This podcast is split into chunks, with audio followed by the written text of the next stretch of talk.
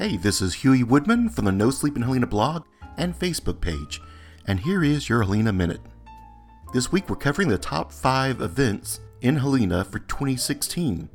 The biggest news for 2016 was a Colonial Pipeline explosion and leak. Neither one of these events occurred inside Helena city limit, but Helena's police, fire, and rescue were heavily involved, and it also impacted some residents as the press widely reported that it was in Helena. Next up, Shay Goldstein from Helena was invited by the Food Network to compete in the World Food Championship. She made it to the top 25 in the nation and proved that Helena has some of the best food. One of the most widely read posts was the railroad repair in Old Town Helena. During the homecoming weekend, CSX closed down the Old Town Railroad intersection for repairs. Okay, that's it. Everybody have a wonderful 2017, and I'll see you around town.